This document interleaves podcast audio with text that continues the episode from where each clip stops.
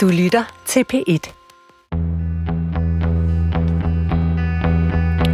Det har været et høj eksplosivt tabu. Og dem, der dumdristigt har formastet sig til at tale åbent om den efterhånden velafprøvede teknologi, har danset på vulkaner, ude på kanten af udskamning. Tabuet er, ja måske har du allerede gættet det, atomkraft, kernekraft, nuklear spaltning. Ja, altså den kommercielle udnyttelse af atomkernereaktioner til energiforsyning. Og det er altså en af de velkendte metoder til at udvinde energi, der ikke udleder drivhusgasser. Præcis ligesom blandt andet vindkraft, solceller og geotermi. Teknisk set er atomkraft allerede en del af løsningen på klimakrisen. Og i praksis også en væsentlig del af energiforsyningen i vores nabolande, som Sverige, Tyskland og Storbritannien. Dog ej herhjemme, for atomkraft har været afskrevet på forhånd. Men måske ikke længere, og så alligevel. På torsdag om to dage afholdes en høring i Folketinget om netop atomkraft. Og som i første omgang skulle markere, at tabuet nu er brudt. At atomkraft kan diskuteres åbent. Men så er der gået totalt drama i den, og flere af de partier, som ønskede høringen i første omgang, har nu i stedet valgt at boykotte arrangementet. Politisk set er der tale om en nedsmeltning inde på Christiansborg. En parlamentarisk kernenedsmeltning og evnen til at holde hovedet koldt synes forduftet. Hør om den sprængfarlige intrige lidt senere i dagens program. Velkommen til Guld og Grønne Skove her på P1, programmet, hvor jeg går på nysgerrig jagt efter klimaets kolde kontanter og undersøger, om det virkelig er muligt at tjene både moder jord og usselmammon. Mit navn er Lars Trier Mogensen. Der kommer altid en bedre løsning i morgen. Teknologi er fascinerende og til tider forførende. Ikke mindst i debatten om grøn omstilling. Mange politikere og debattører er faktisk så draget af de sådan lidt science fiction-agtige og avancerede mirakelkurer, at disse pigerne utopier ofte kan komme til at sløre for hverdagen og den virkelige verden. Beslutningstagerne kan ende med at fraskrive sig ansvaret for den konkrete og praktiske nutid, fordi, som de hævder, at en eller anden fix teknologi nok skal løse det hele med et snuptag ude i fremtiden. Så lyder kritikken fra en sprogforsker, som har analyseret klimadebatten herhjemme. Lektor Søren Bæk Nielsen fra Københavns Universitet har i en ny videnskabelig artikel påvist, hvordan teknologifix er blevet en slags politisk jokerkort. En grøn trylleformular, der i stigende grad bruges som en form for afledningsmanøvre. Hør om fænomenet technowashing, for ja, ligesom man kan grønvaske og ikke mindst hvidvaske, så kan man til synligheden også teknovaske, ikke mindst i klimadebatten. Hør mere om, hvad det er for en størrelse lidt senere.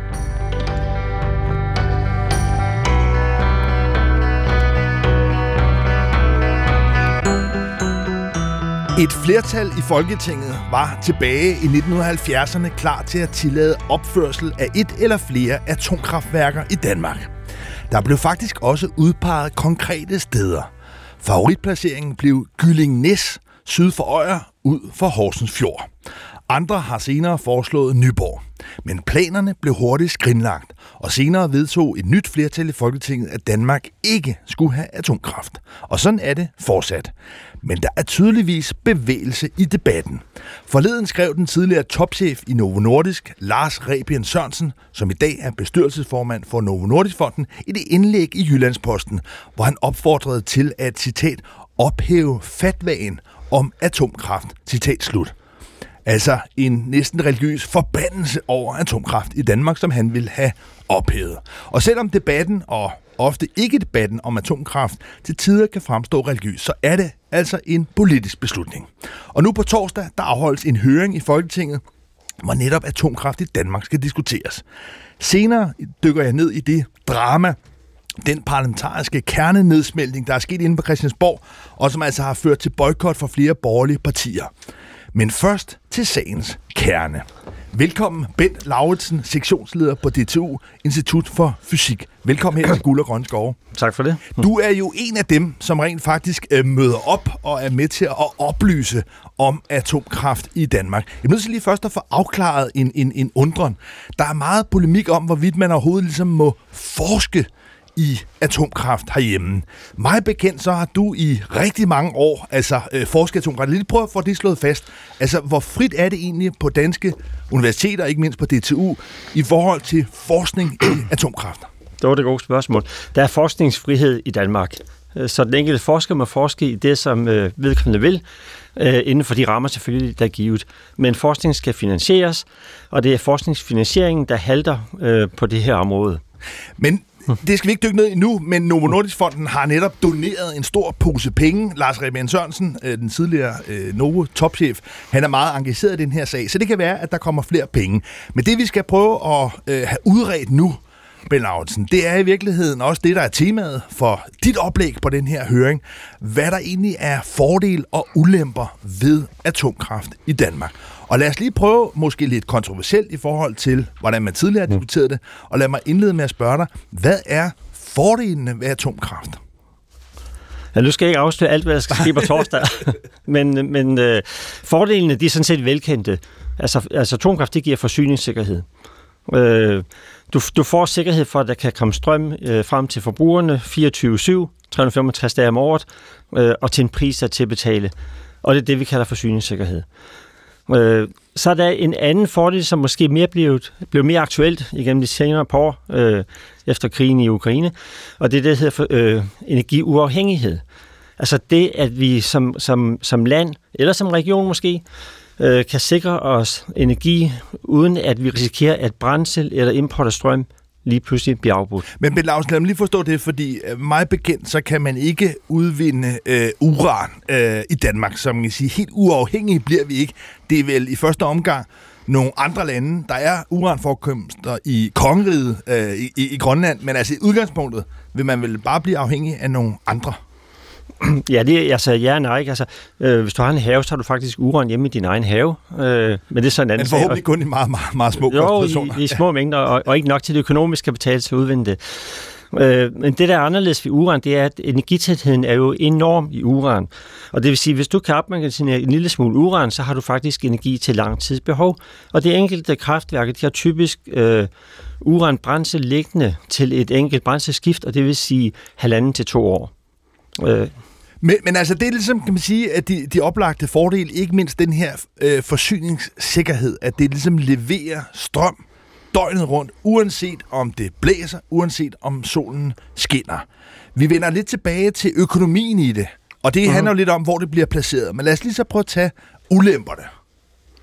Dem er der jo mange, der nok mere sådan, øh, altså instinktivt kan, kan, kan præsentere. Men lad os lige prøve at få dit videnskabelige perspektiv på, hvad er ligesom de oplagte ulemper? Ja, ulemper eller, eller udfordringer, eller hvad vi nu skal kalde det, øh, det er svært at finde det rigtige ord for det her, bekymring måske.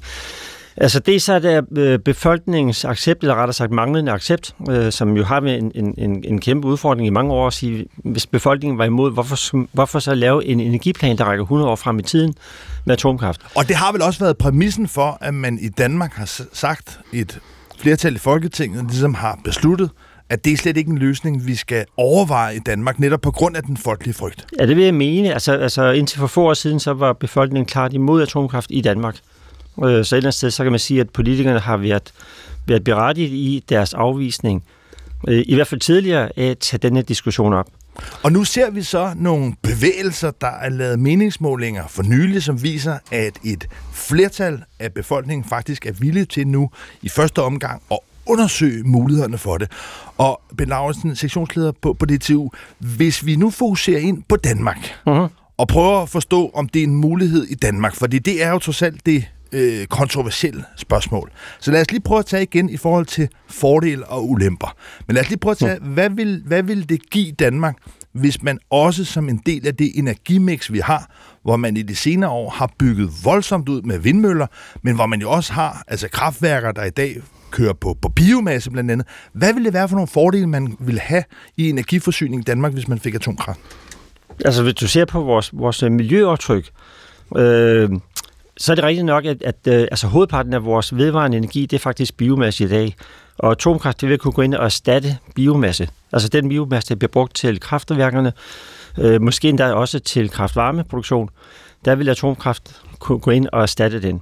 Så et eller andet sted får du et grønnere miljøaftryk, hvis du flytter hvis du flytter os fra, det, fra, fra, fra biomassen, biomassen øh, over til atomkraft. Men, men prøv lige at forklare det, fordi officielt så er øh, biomasse faktisk en grøn energi. Det er sådan tilbage fra Kyoto-protokollen, det er nogle politiske spørgsmål, der definerede man det at bruge biomasse som en grøn energiform. Og det gør, når man tager det politiske regnskab, i hvert fald det, som også FN styrer efter, så er det jo sådan set blevet grønt i dag. Men det, du siger, det er, at det er måske ikke helt videnskabeligt præcist at sige, at biomasse ikke udleder CO2. Nej, altså der er sådan et regneark over det der. Øh, rent faktisk så udleder biomasse CO2, når vi brænder det af, så bliver det udledt CO2.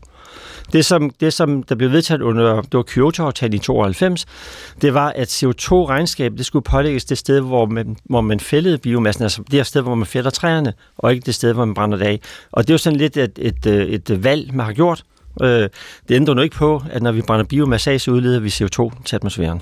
Og derfor er det sådan i Danmark, man kan gå ind, det vil jeg anbefale for eksempel at kigge i Danmarks Statistiks emissionsregnskab. Og der vil man kunne se, at der sidder der folk, der helt nøgtern, sådan set renset for de politiske hensyn, vurderer, hvor meget CO2 der egentlig udledes. Og der kan man se, ja, at virkeligheden er, at der stadig udledes CO2. Og der er pointen så her, at hvis man forestiller sig, at atomkraft kom ind, så vil man i virkeligheden kunne fortrænge den CO2-udledning, der er fra biomassen. Hvordan, prøv lige at forklare mere præcist, hvordan det skulle foregå. Jamen altså, den, den, den del af biomassen, og nu, og nu biomasse, det er mange ting, skal vi huske at sige, ikke? men den del af biomassen, det bliver brugt bare til afbrænding i øh, nogle af vores centrale kraftværker, eller decentrale kraftværker, det vil du principielt kunne erstatte det med atomkraft. Øh, så skal det undersøges, om atomkraftværkerne kan placeres alle de steder, hvor vi har hvor, hvor biomasse i dag, eller om vi skal lave en, en omlægning.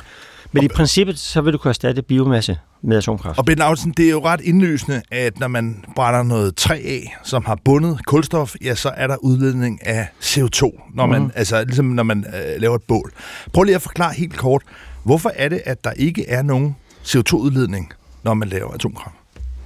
Altså selve, selve øh, afbrændingen, der foregår et atomkraftværk, det er en spaltning af uran, og det udleder ikke CO2. Det er altså en spaltning af et uranatom, øh, hvor der kommer sindssygt meget energi ud af det, og der kommer ikke noget CO2-udledning. Så er det rigtigt nok, så snakker man om indirekte CO2. Øh, der vil altid være, hvis man laver sådan en, en, øh, en øh, life cycle analysis på atomkraft, eller for den sags skyld på vind eller sol og andre ting, så finder man en små mængde CO2, fordi der bliver brugt CO2 til transport og til, øh, til minedrift og andre ting. Øh, med det indirekte, og det er meget med små mængder i forhold til en direkte afbrænding af enten kul, olie, naturgas eller for den sags skyld biomasse. Så vi har altså at gøre med en energiteknologi, der er CO2-neutral, eller i uh-huh. hvert mhm. fald meget, meget, meget, meget tæt på, og som vil i forhold til det energimix, vi har hjemme, vil kunne fortrænge en meget betydelig mængde faktisk CO2-udledning. Ja. Men hvis vi tager i Danmark, og den energimix, det energiforbrug, den geografi, vi har, altså hvis man skulle opføre et atomkraftværk, jo ikke i dag, for det tager jo mange år, hvor vil man så kunne gøre det meningsfuldt? Jamen, jeg kommer ikke til at pege på et sted. Men det er nemlig det helt kontroversielle Ja, det ved jeg godt. Ja, ja. Altså, der, der er selvfølgelig nogle begrænsninger, ikke? fordi det skal, det skal placeres et sted, hvor det giver mening i forhold til elnettet. Øh, det skal placeres et sted, hvor der er tilstrækkelig, masser, eller tilstrækkelig øh, mulighed for køling, og det vil sige øh, realistisk set ved kysten. I hvert fald for de store kraftværker. Og så kan der være andre hensyn til, til Natur 2000 og kultur og, og geologiske forhold selvfølgelig, som man skal tage højde for. Øh, så der vil være en række praktiske ting, man skal tage højde for, hvor man skal placere det. Øh, Men der har jo tidligere faktisk været foreslået placeringer tilbage i 1974. Ja. Der, foreslog, der var det justitsminister Natalie Lind, der øh, lagde et forslag frem. Det endte ikke med at blive ført ud i livet, åbenlyst. Men der peger man på Gyllingnes øh, over syd for Odder øh, ved Horsens Fjord. Andre har peget på øh, Nyborg. Der har været mange øh, forslag, men det er altid stoppet der, fordi når folk skulle blive konkrete, altså helt lokalt konkrete, ja, så har villigheden ikke været så stor. Og det er vel der, hvor hvis vi lige bevæger os over til problemerne, udfordringerne, så er det vel en, en, en meget væsentlig barriere, at der ikke rigtig er nogen, der sådan for alvor vil foreslå en lokalitet? Jo, måske. Øh, øh, det er jeg nu ikke overbevist om. Øh, som sagt, jeg kommer ikke til at pege på et sted, men måske på, på en proces. Øh, altså, vi kan se på den måde, som, øh, hvor vi, øh, den måde, som Sverige har håndteret at finde et sted til deres øh, brugte affald, altså et slutdeponi. Øh, der startede man med den politiske proces og spurgte, hvad er der en kommune, som kunne tænke sig at tage imod det her affald? Øh, selvfølgelig med blive lukket af noget økonomi og, no, og nogle jobs eller andre ting.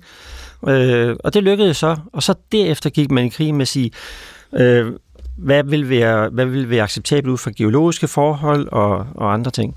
Men altså, okay, men lad os så bare sige, at man rent faktisk godt ville kunne planlægge en proces, i hvert fald i en situation nu, hvor der ser ud til at være et stigende andel af vælgerne, der er positiv, og faktisk uh-huh. et mhm. flertal, som er undersøgt. Det kan godt være, at man kunne lade sig gøre. Men lad os lige prøve at kigge på økonomien i det. Snusfornuften i det her. Fordi vi har jo allerede et energisystem, og i dag er det i hvert fald, lige nu var jeg inde og tjekke, i dag blæser det meget, som mange nok har oplevet, og det betyder, at vi lige nu er, i hvert fald her, hvor vi står nu i København, der er vi øh, forsynet med vindenergi. Uh-huh. Normalt er det sådan, at der ofte kan være faktisk atomkraft fra Sverige, øh, uh-huh. der, der kommer ind, men lige nu, der, der er der vindenergi. Men i forhold til det energimix, vi har herhjemme, hvor rationelt vil atomkraft så være? Altså, hvor meget har vi brug for den der altså forsyningssikkerhed? Jamen, jeg tror, vi har brug for forsyningssikkerheden. Vi har altså et samfund, som er afhængig af, at der er strøm hele tiden. Øh, øh, og så spurgte du til økonomien, og det er selvfølgelig også det springende punkt. Øh, øh, det, altså, der skal være et lille, øh, lidt spørgmand eller spørgkone over det her, for at sige, hvad er egentlig den øh, forventning til økonomien, enten med atomkraft eller uden atomkraft. Og vi har set masser af eksempler øh, igennem tiden, på projekter, som er blevet øh, væsentligt dyrere end, end, øh, end egentlig planlagt, end egentlig beregnet, også på atomkraft, øh, sådan set også på vind. Øh, der lige, vi har set nogle eksempler på nogle vind, havvindmøllemarker, som er, som er mere eller mindre skrottet. Øh, så det er jo ikke altid, at økonomien passer med industriens eller, eller erhvervets forventninger. Øh. Nej, men det der vel er problemet her, som man også ligesom har beskrevet i Sverige, det er, at for eksempel lige nu, ja, der bliver strømmen i høj grad leveret fra vind, uh-huh. andre perioder sol, så er der nogle spidsbelastninger, enten tidspunkter, hvor der bliver brugt rigtig meget strøm, eller hvor der for eksempel ikke blæser særlig meget, at der har man så brug for nogle andre energikilder. Men hvis det ligesom skal finansieres ved atomkraft, det er i hvert fald den beregning, der er lavet, og det er jo meget polemisk omdiskuteret det her, men et regnestykke viser i hvert fald, at det er ekstremt dyrt, hvis man skal opbygge kapacitet til at levere strøm på de her spidsbelastninger med atomkraft. Så det ligesom vil blive et meget dyrt energisystem. Jamen, det er ikke sikkert være rigtigt. Øh, øh, det er rigtigt nok sådan, som du stiller det op. Altså, hvis man, hvis man forestiller sig, at det, ganske, at det kun er få timer, at atomkraftværk skal kunne køre, så er det, så er det klart, så vil det være en dyr løsning. Øh, det vil alt andet nu også være i, i denne situation. Øh, men der er lavet mange undersøgelser internationalt, øh, øh, som, hvor, hvor man har stillet sig selv spørgsmål, hvad er den billigste energiforsyning totalt for et land? Hvad er det for et mix, man skal have? Øh, og øh, det er jo ikke eksakt videnskab, men, men altså, øh, de fleste undersøgelser, de peger på, at den billigste løsning, den får du trods alt, hvis du har et eller andet mix, hvor du inkluderer både noget stabil, regulerbar, CO2-fri energikilde, øh, og der er det svært at finde på meget andet end atomkraft eller vandkraft øh, i dag. Øh, og, så nogle, og så noget fluktuerende vedvarende energi, Øh, Men der er vel ikke nogen, der forestiller sig i dag, hvor vi jo har et energimarked i Europa, der er grænseoverskridende. Altså det er et stort energimarked, hvor man ikke forsyner øh, lande isoleret, men hvor altså, strømmen sælges på tværs af grænser. Der er der heller ikke nogen, der forestiller sig, at vi skulle have alle typer af energi alene Danmark, og er den sådan lidt, måske ikke særlig stolte, ikke særlig heroiske virkelighed, ikke? At det, der måske er billigst og bedst for Danmark, det er, at Sverige har atomkraft, og at Tyskland har atomkraft, og at vi så satser på nogle andre øh, energikilder? Jamen, det kan da sagtens tænkes, og det, og det er det, som en, en ordentlig undersøgelse forhåbentlig skal få lov til at afdække.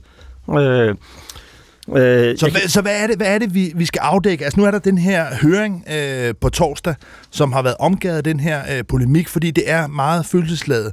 Men Ballausen her afslutningsvis, hvad er, det for nogle, hvad er det for nogle spørgsmål, der skal besvares, før at man kan lave en lidt mere koldsindig analyse af, om det er lønsomt at have atomkraft i Danmark? Vi skal, vi skal se på økonomien, vi skal se i, i, i hvilket omfang det giver mening at have et øh, atomkraftværk i Danmark, men vi skal se bredere end økonomi. Vi skal se på alle de parametre, der spiller ind, når vi skal afgøre, om vi skal have atomkraft i Danmark eller ej. Her til allersidst, altså fornemmer du, at det flytter sig, fordi vi har de her meningsmålinger, der viser, at der nu er et flertal, der vil have det undersøgt, men det er jo altså noget, når det bliver konkret, når det eksempel var et spørgsmål om, skal det være ved Gylling Næs, eller skal det være i Nyborg, ja, så flytter folkeopinionen sig måske lidt. Altså, tror du, vi er nået til det punkt, hvor ikke mindst klimadebatten har ændret synet på atomkraft i en sådan grad, at det vil komme i Danmark? Altså klimadebatten har ændret synen på atomkraft, og det kan vi se, ikke bare i Danmark, det kan vi se i alle de lande, der omgiver os. Altså, øh, det, er, det har flyttet øh, den offentlige mening, så at sige, i forhold til atomkraft. Øh, hvad det ender med i Danmark, det er igen øh, lidt spotmand eller spotkoner, det vil jeg ikke gå ind på. Bent Lauritsen, sektionsleder på DTU Institut for Fysik. Tusind tak, fordi du kom her i Guld og Grønne Skov på P1. Tak fordi I var med.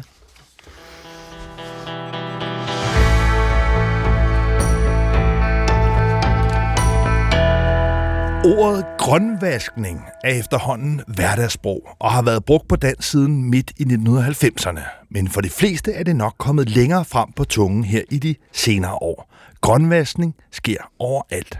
I dag skal vi lære et nyt og beslægtet begreb, nemlig techno-washing. Først vil jeg gerne byde velkommen til dig, Katrine K. Petersen, der er ekstern lektor på Københavns Universitet og har skrevet om fænomenet. Katrine, sådan kort fortalt, hvad er techno-washing? Ja, Jamen, du nævner jo selv sådan ord som greenwashing, eller whitewashing, eller thinkwashing. Altså det her med, at man, man øh, i det her tilfælde bruger teknologibegejstring til det kan også være uintenderet og vildlede og renskure. Altså, at man, øh, at man får et brand, en organisation eller et land til at fremstå lidt bedre. Altså simpelthen en kommunikationsmetode, men også en kommunikationsstrategi til at pynte lidt på budskaberne men og hvor, på realiteterne. Men hvorfor er det, at øh, teknologi, altså det er jo det ord teknologi, der ligger under techno-washing. Hvad er det, der er så tilsyneladende dragende ved teknologi, at man ligesom kan bruge det til at aflede opmærksomheden? Nå ja, men jeg tror jo, øh, altså for det første, teknologi har jo altid været forbundet med fascination. Øh, opfinderen som et, øh, øh, som, som, øh, som tager os til øh, månen eller til Mars, øh, hvis vi nu skal nævne øh, en, en opfinder som øh, Elon Musk for eksempel, som vi sikkert kommer mere ind på. Men altså det, det jo også handler om, det er, at vi står lige nu over for en, øh, en klimakrise, øh, og det blandt andet øh, medført et, et fænomen som klimaangst for eksempel. Det er et enormt komplekst og faretroende øh, fremtid, vi, vi, vi forestiller os, og derfor er det enormt convenient at opfinde noget, som ligesom kan altså, simplificere bekvemt. det. Ja, bekvemt. Altså, ja. fordi virkeligheden er jo, at mange af de løsninger, der findes i dag, kan være hundedyr. Altså ja. nogle løsninger, som hvis de blev rullet ud, ville betyde, at folk virkelig på en kontant måde ville blive tvunget til at ændre adfærd, fordi deres gamle adfærd, den der er baseret på fossile brændsler, ville blive meget dyrere, mm-hmm. og ja, den grønne teknologi måske også ville være ja, dyr i første omgang. Jo. Så, så, så der er altså det her med altså i virkeligheden at udskyde problemerne lidt. Det er vel det, der ligger i teknomwashing. Jo, men det handler jo om at skulle, øh, skulle udvikle mere teknologi og, øh, og have øh, hvad kan man sige, øh, konteksten omkring det, at man udvikler teknologien for at imødekomme og gøre noget ved klima, øh, klimakrisen. Altså man kan sådan set sammenligne med sådan en, en branche som modebranchen og et fænomen som det, der man kalder fast fashion, øh, hvor man så finder på øh, små løsninger til, at, at forbrugeren måske får lidt bedre samvittighed, når man køber i de her øh, fast fashion, øh, fra de her fast fashion industrier. Det samme med tech-industrien, at man simpelthen får det bundet op på sådan en tech optimisme, en tech begejstring. Hvor er det fantastisk, vi kan bruge teknologien til at løse de her komplekse problemer. Men Katrine Petersen, det er jo også ofte fantastisk. Altså, jeg kan godt selv blive grebet af den fascination. Jeg har haft mange øh, iværksættere herinde i Guld og Grønne Skov, der fortæller om nye øh, produkter, nye løsninger, de er ved at udvikle, som baserer sig på sådan en dyb forståelse af, af videnskab og en evne til ligesom, at rulle det ud til markedet, finde hverdagsløsninger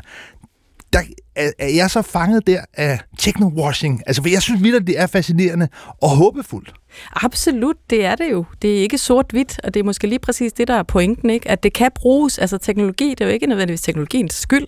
Altså det er jo dem, der ejer den, dem, der kontrollerer den, og den politik, man putter ind i den. Jeg vil lige nævne en professor, du har Benjamin, som siger blandt andet, hvis vi bruger Zuckerberg, sådan den måde, han rullede Altså hele Mark Zuckerberg, som, som i dag er, er, er topchef i det, der hedder. Meta, tidligere Facebook. Ja, og som jo rullede hele den her sådan Silicon Valley forretningsmodel ud, move fast and break things, men som hun siger, det er nu tid til at stoppe op og kigge på det, vi har ødelagt undervejs. Nu vil jeg også gerne byde velkommen til dig, Søren Bæk Nielsen, sprogforsker, lektor på Institut for Nordiske Studier og Sprogvidenskab på Københavns Universitet. Tak for det. Du har analyseret sprogbrugen i klimadebatten. Hvordan fandt du på det? Oh, det er, ja, men ligesom alle mulige andre, så registrerer jeg, at klimaforandringer er et kæmpe problem. Øh, Jeg registrerer, at øh, Klimarådet nu år efter år siger, at omstillingen går ikke hurtigt nok. Og så tænkte jeg jo så, jamen, hvordan kan jeg bidrage?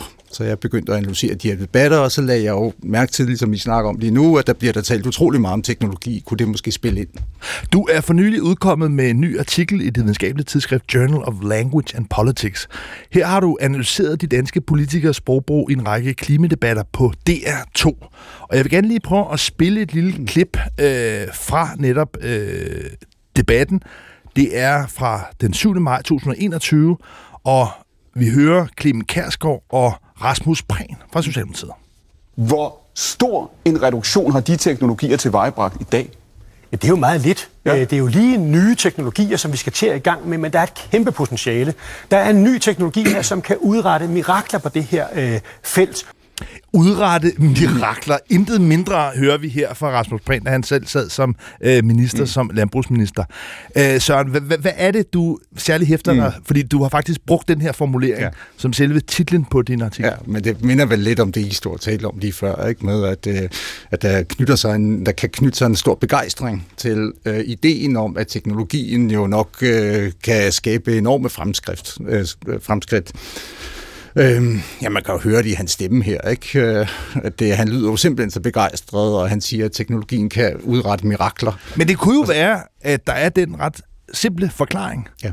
At han, ligesom jeg selv også kan blive grebet af, simpelthen er fascineret ja. Af nogle af de der, lad os bare kalde det teknologiske fix, men ideen om, at man i virkeligheden med nogle ret små greb, mm.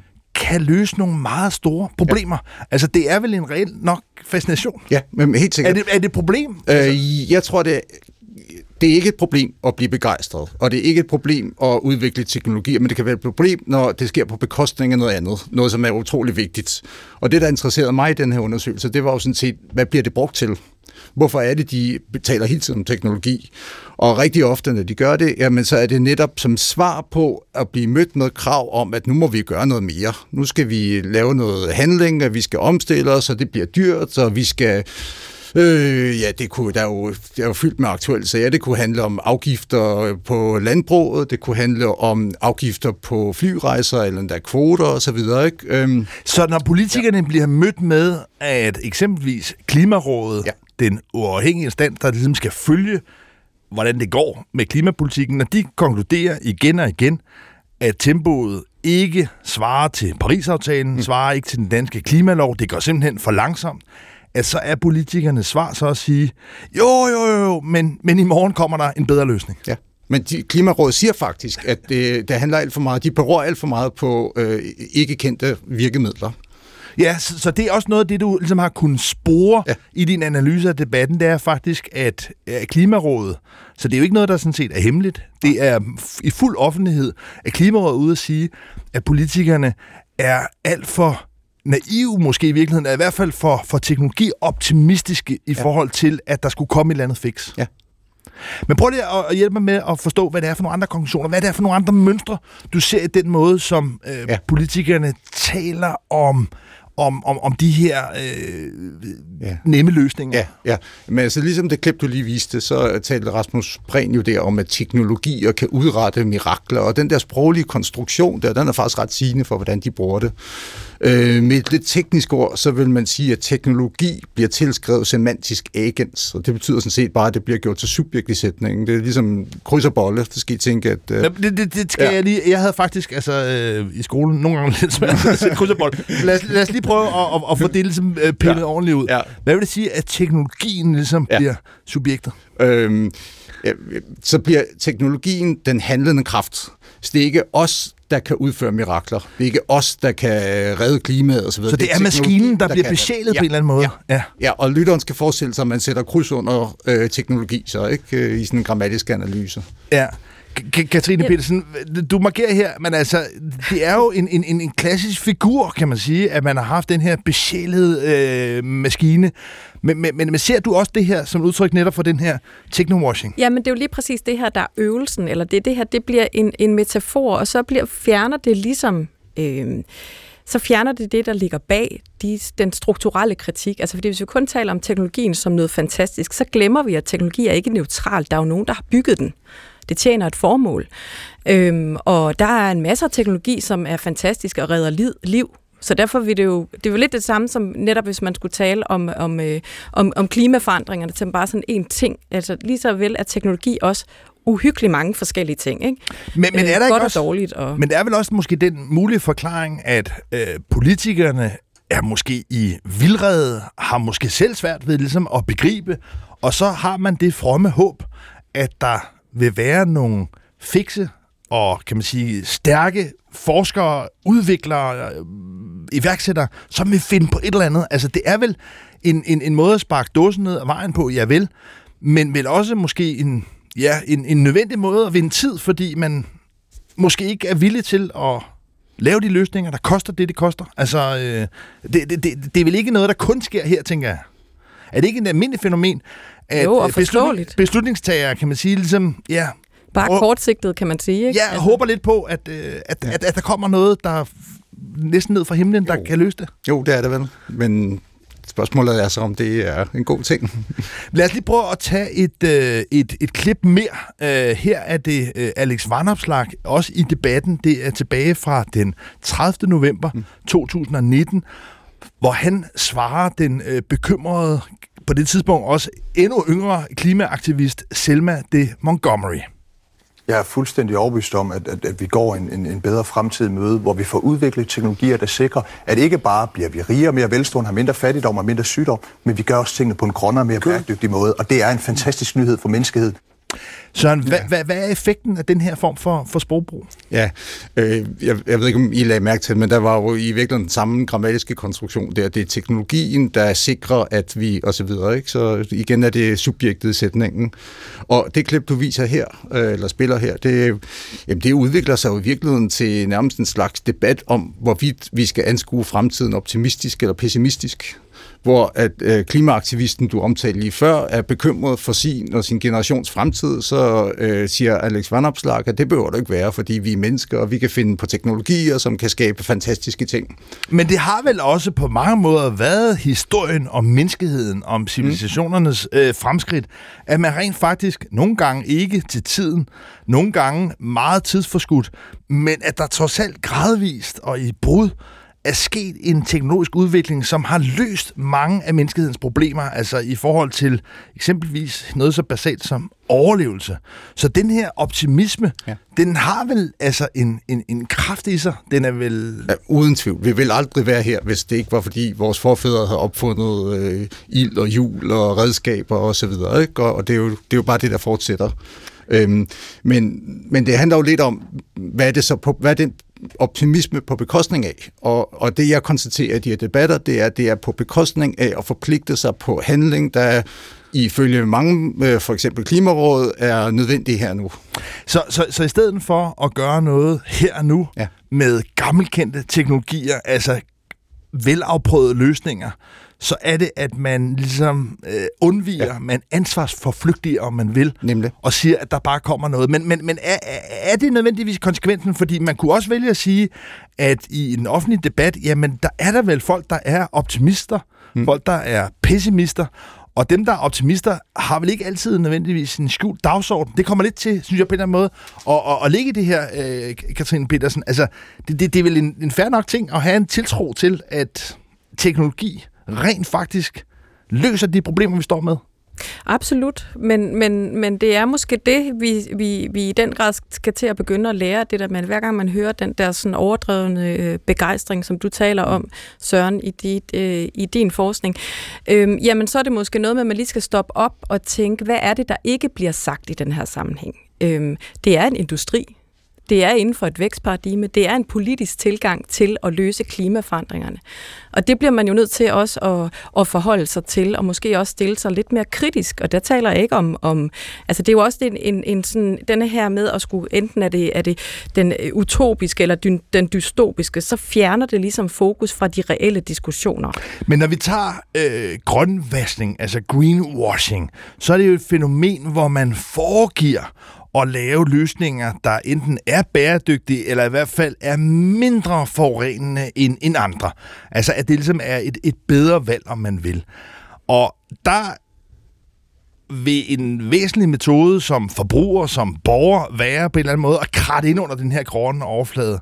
Hvad er øh, teknikken? Hvad skal man være på vagt over i forhold til technowashing? Hvordan kan man afkode det?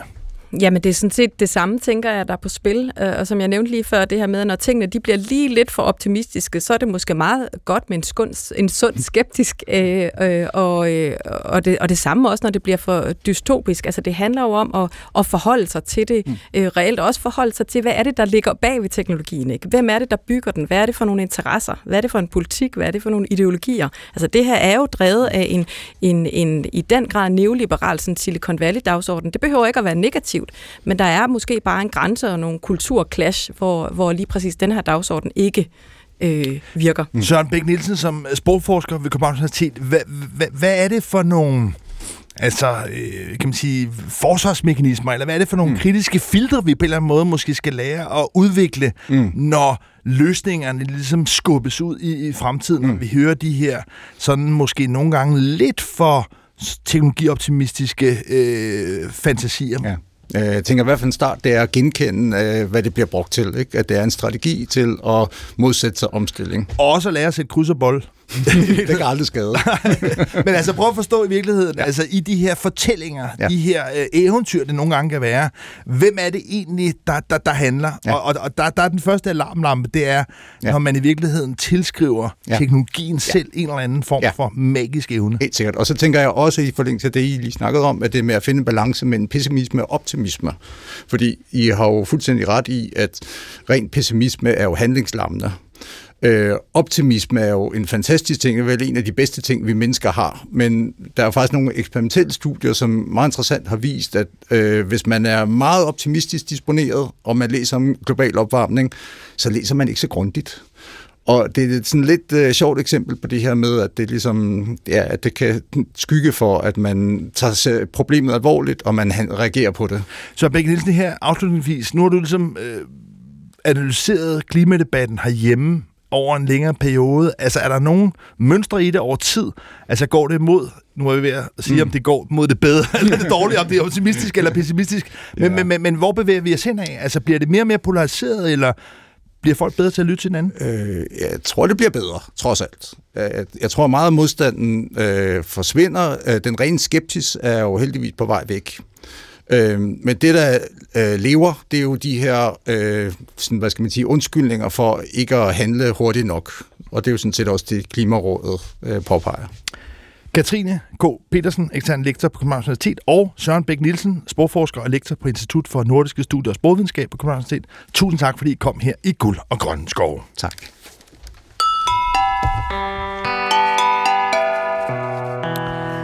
Stemningen er skiftet markant i forhold til atomkraft. En meningsmåling fra Opinion viste for nylig, at 55 procent af os voksne nu bakker op om i første omgang at undersøge mulighederne for atomkraft i Danmark. Altså 55 procent støtter det.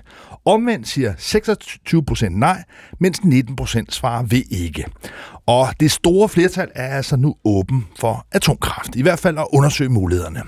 Politisk flytter positionerne sig også. På torsdag afholdes der en høring på Christiansborg Og som det hedder i invitationen, citat, Formålet med denne høring er at få belyst, hvilke typer af atomkraft der findes i dag, og hvor langt man er i udviklingen af nye atomkraftteknologier. Hvad er potentialet, og hvilke udfordringer er det forbundet hermed? Og så lyder det videre. Udvalget ønsker at blive klogere på, om og i hvilket omfang atomkraft kan bidrage til en grøn energiforsyning i Europa og globalt. Herunder om nye teknologier på sigt må forventes at blive økonomisk rentable. Og bør atomkraft indgå som en del af det fremtidige grønne energimix i Danmark, og dermed som en stabiliserende supplement til vind- og solenergi. Citat slut. Det lyder jo ærligt talt som oplagte spørgsmål, ikke mindst her i Guld og Grønne Skove på P1, men så gik der alligevel lidt politik i den, militalt. Nu vil jeg gerne byde velkommen til Steffen Frølund, der er klimaoverfører for Liberal Alliance. Velkommen her til Guld og Grønne Skov. Tusind tak, godmorgen.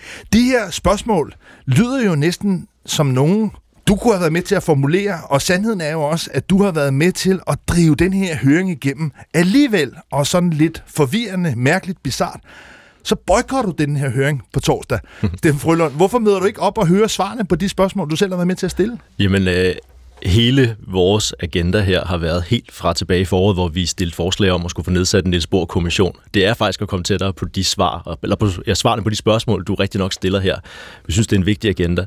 Øh, vi vil gerne have, at vi skal gå teknologineutralt til værks med åbne arme og åbne øjne ind i, hvordan vi designer den bedst mulige energiforsyning i Danmark fordrer den grønne omstilling. Men og så så, som du siger, så gik, der, så gik der alligevel lidt politik i den. Øhm, sagen Det, det er rigtigt forstået. Du møder ikke op. Du er medlem af Folketingets øh, klimaudvalg. Du har været med til at drive det her frem. Men du møder ikke op til høringen, hvor blandt andet øh, sektionsleder Ben Lauritsen, som vi tidligere hørte her i programmet, han kommer og fortæller om fordele og ulemper. Det kommer du ikke at høre. Ja, der, der skete jo desværre det i det underudvalg, der blev nedsat til at skulle designe, hvordan det her program og de taler, der skulle være med til den her høring, skulle være. Og i det underudvalgsarbejde, der er vi hele vejen igennem meget, meget enige om de programpunkter, vi gerne vil se. At det er jo et bredt udsving af alle mulige ting, både de problemer, der kan være i forbindelse med det, hvordan passer det energisystemer, og hvordan håndterer man atomaffald. Men der sker også det desværre, at der kommer talere på beding, som ikke er eksperter i det, de skal tale om. Og så er det, at vi på en eller anden måde skubber tilbage i det underudvalgsarbejde. Faktisk et stort flertal i det underudvalg skubber tilbage og siger, at vi må da have de fremmeste eksperter til at tale om de emner, det handler om. Uagtet hvad deres holdninger er, men vi vil da gerne høre fra eksperter. Øhm, Og det- men det blev desværre når- fastholdt, at det ikke var en ekspert, Men, men bare, når jeg kigger på programmet, så er en af dem, der skal tale, ja, det er så øh, Ben Lauritsen. Ham vil jeg altså gerne stille mig her på National, Radio at sige, han er absolut en af de førende eksperter i atomkraft øh, herhjemme. Så, så Steffen Frølund, hvad er mere præcis problemet? Altså, jeg er med på, at der er forskellige folk, sådan er det altid ved høringer i Folketinget. Det her, det er jo ikke øh, Liberale Alliancen, der arrangerer det, det er Folketinget. Så har man nogle forskellige folk, der også, øh, kan man sige, både nogle af de virksomheder derhjemme, der arbejder med fire sektion, eller fire generations øh, atomkraft, mm. både Seaborg Technologies, Copenhagen Atomics. Der er også perspektiver for både Sverige og Tyskland. Altså, jeg bliver nødt til lige at prøve at forstå, fordi det er måske noget af det, der nogle gange også kan skabe frustrationer og lidt desillusion måske i forhold til sådan parlamentarisk politik, at nu kommer der den her høring. Spørgsmålene er åbne. Det er noget, Liberale Alliance har kæmpet for, og så alligevel er der det her fnider, der gør, at, at du så boykotter det. Det kan jeg godt forstå, hvorfor man tænker sådan, men lad mig prøve at forklare det med, at vi vil gerne have, en høring skal være noget, der oplyser det danske folkestyre. Det er jo ikke beslutninger, vi tager for, sjov her. Det er jo milliarder af kroner, der er på spil i den grønne omstilling og energiforsyning osv. Det vil vi gerne have, skal stå på den bedst mulige viden, så vi kan træffe de beslutninger, vi gerne vil. Politisk er vi så uenige om, hvad vi vil kunne træffe beslutninger. Det er den samme viden, vi står på, men vi vil træffe nogle forskellige konklusioner på den Men det er jo ikke sådan, at verden på en eller anden måde altså forandres, eller at det er det afgørende, hvem der lige præcis altså, øh, taler klokken øh, 15.35 eller klokken øh, 13.15. Altså, jeg mener, der er mange forskellige stemmer, og præmissen for det her, som jeg i hvert fald umiddelbart forstod det, det var, at man nu var nået til et punkt, hvor man ligesom kunne bryde det tabu, det har været. Og så må man vel acceptere, mm. at der er forskellige stemmer, forskellige vægtninger. Det er noget, mange mennesker har investeret følelser i. Jeg kunne godt forestille mig også Folketingets politi- partier gerne vil have nogle forskellige perspektiver. Er det ikke bare en, en præmis i et For, forskellige perspektiver er meget, meget velkomne her. Det er der ingen tvivl om. Vi vil bare gerne have, at det skulle være de fremmeste eksperter på de forskellige programpunkter, vi havde, sådan så det netop ikke blev en holdningsparade. Fordi hele vores agenda her, inklusive det, der var med Niels Bohr-kommissionen, det var at prøve at bryde ud af de her skyttegravskrige, du rigtig nok siger, har været der i årtier i den danske atomkraft. Det er tabubelagt. Det vil vi gerne prøve at bryde ned, så det ikke skulle være så politiseret. Og det er der så nogen, der har forsøgt at gøre det svært, og det prøver vi så at sige, det skal ikke være politiseret. Vi vil gerne have eksperter Men ind. hvad er det for... Hjælp mig med at forstå, hvad det er for nogle politiske kampe. Hvad er det, der ligesom vil forhindre, at man får åben, ærlig, kritisk debat om atomkraft? Jamen, jeg ved ikke, om der er nogen, der vil forhindre det, så jeg er også rigtig glad for, at der er et flertal i Folketinget, som der har haft interesse i at undersøge det her nærmere, og der kommer også til at være en forespørgselsdebat, som jeg også har forhåbninger til, vil blive taget vel imod af ministeren, øh, klimaministeren. Så på den måde, så er der sket et skridt, ligesom du siger i din introduktion. Befolkningen er med her. Det tror jeg også sætter sig i politikernes dags, dagsorden. Jeg synes bare, at vi skal kunne stå på skuldrene af en høring til sidst og så sige, nu blev vi faktisk klogere. Her er vi bare endt med en situation, hvor vi alle sammen fra hver sin side nu kan stå og sige, jamen det er et videre skridt ned i de samme skyttegravskrig, Men det er, været. altså ud over øh, dig og dermed Liberal Alliance, så er det også blandt andet Morten Messersmith og Dansk Folkeparti, som har valgt at boykotte. Der har været sådan et, et, et altså bag, øh, bag scenen har der været et, et, et, et, et drama, hvor folk har meldt sig til og meldt sig fra og frem og tilbage osv. Men det er i hvert fald endt med, at Liberal Alliance og Dansk Folkeparti, som ellers kan man sige var drivkraft for det her, nu begge to står udenfor. Bare lige for at afslutte den her del af det. Er det her ikke, for nu bare at være helt ærlig direkte, en anelse sådan politisk umodent. Ikke at ville øh, høre på de her. Nu er der kommet det her. Det er et kompromis. Sådan er det altid i, i, i dansk politik. Jo, altså selvfølgelig er kompromiser også velkomne. Jeg synes bare, at det handlede om, at vi skulle have den bedst mulige høring med de bedst mulige eksperter, og ikke at det skulle være folk, der bliver inviteret ind på baggrund af deres holdninger, og ikke være de bedste eksperter. Det, det kan godt være, det er umodent. Jeg synes, det var lidt... Men Steffen Frølund, hvis vi nu forestiller os at gå tilbage til jeres ambitiøse forslag om at nedsætte en Niels Bohr-kommission. Inden, inden vi lige prøver skal forstå, hvad det er. Mm. Altså, hvordan skulle sådan noget overhovedet komme op og stå, hvis man ikke engang kan blive enige om, om noget, så kan man sige, trods alt, altså øh, stilfærdigt, normalt i hvert fald, som, som en høring i Folketinget? Ja, det er da et godt spørgsmål. Øh, I, i helt praksis, så skulle en Niels Bohr-kommission være noget, som der under Klimaministeriet ville blive nedsat en ekspertgruppe, der skulle begynde at regne på, hvordan vi ville hænge sammen i dansk energi. Og Den, hvem den data skulle- findes ikke. Og hvem skulle, altså, øh, bare lige for at... Det ville være embedsmands nedsat, så det ville ikke være noget, som vi politisk skulle røre ved. Så der var egentlig hele den her politiske øh, placering af holdninger i stedet for eksperter. Det ville slet ikke kunne lade sig gøre der. Men når vi har kommissioner på alle mulige områder, den øh, nye regering har absolut ikke en mindre, mindre tilbøjelighed end tidligere til ligesom at nedsætte øh, kommissioner. Nogle kalder det syltekrukker, andre kalder det altså øh, noget, der kvalificerer. Det, det må man jo ofte vurdere på. Det er en rapport, der endelig kommer. Men det er jo nogle konkrete mennesker, der ligesom skal repræsentere forskellige ting, så, så, så man kan vel ikke forestille sig, at sådan en kommission ligesom er fuldstændig altså 100% neutral. Altså, det er jo ja. mennesker af kød og blod, der, der, der har en, en historik. Så, så selv sådan en Niels Bohr-kommission vil vel også på samme måde som den her høring... Ja, mennesker, mennesker eller eksperter må selvfølgelig meget, meget gerne have holdninger. Det er jo, det er jo, jeg synes faktisk, det ville være en underlig enhjørning med en ekspert, der ikke havde en holdning. De stemmer vel også til valget osv., så, videre, så selvfølgelig har eksperter holdninger. Men det er jo fordi, de eksperter, de bliver inviteret ind, og så må de fortælle, hvad deres holdning er på baggrund af den viden, de har, og præsentere deres viden. Det er jo ikke folk med holdninger, man inviterer ind, og så skal lege eksperter, og det håber jeg heller ikke, det vil være i en Niels Bohr-kommission. Det vil være i ministeriet, der skulle nedsætte det, det vil jeg ikke have noget med at gøre.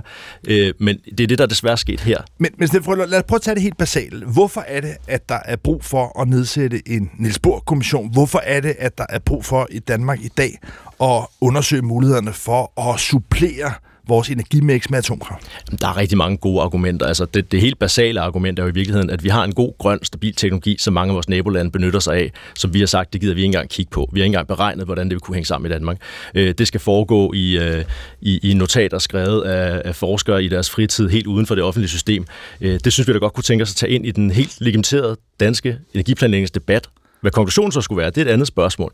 Det kunne være, at det var smart, at vi havde noget stabilitet i nettet, og ligesom vi gerne vil undersøge med høringen, som du rigtig nok læste op, så er det jo noget med, om kan det supplere vind og sol, fordi vind og sol har jo tidspunkter, hvor det ikke kan producere noget. Vinden blæser ikke øh, nogen gange, og det er tit mørkt om natten, så det kan da godt være, at vi har brug for noget andet, der kunne være med. Men nu stiller du det som, som et åbent øh, øh, spørgsmål, og bare lige prøv at få at teste af her, altså fordi...